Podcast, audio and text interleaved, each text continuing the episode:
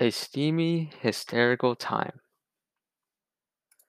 I was at a fairly young age, somewhere between 10 and 11.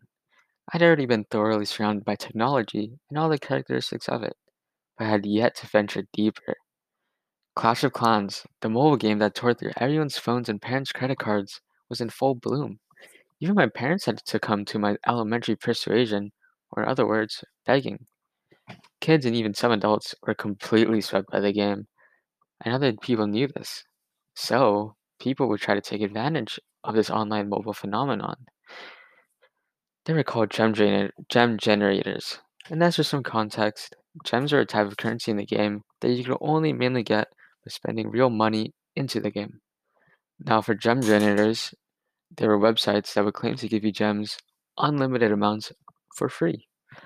Even as a naive kid I was, I knew something was up, as it was simply way too good to be true. However, the part of me that was a kid could not control myself from going onto these sites. The ounce of hope kept me going onto these dirty uses of bandwidth, and it even felt illegal for me at the tender age I was. The process it would usually be so right before it says it'll give you what you want, you must complete a survey to reach it. The most menacing part was the YouTube videos showing that they work, which plunged me even further into this darkness. As it turns out, I wasn't the only one, and by a large amount. At school, some kids would talk about them. Then came this unnamed classmate.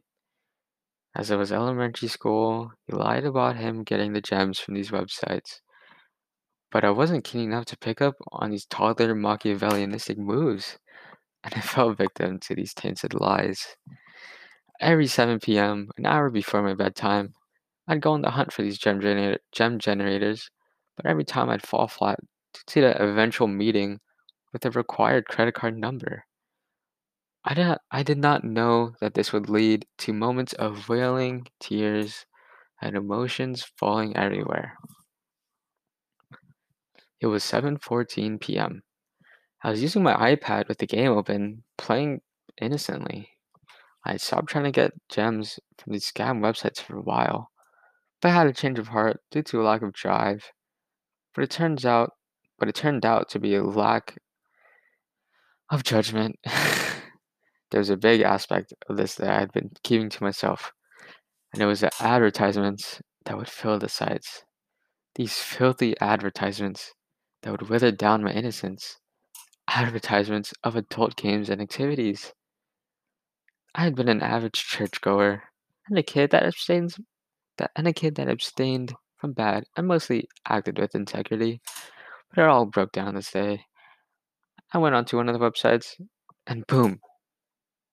It was a terrifying on-click ads.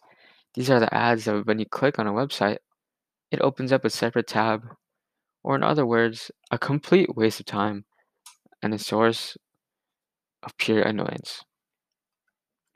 The on-click ad opened up, and it took me to an it took me to an adult advertisement that did not show full-on nudity, but it was way too much for my age.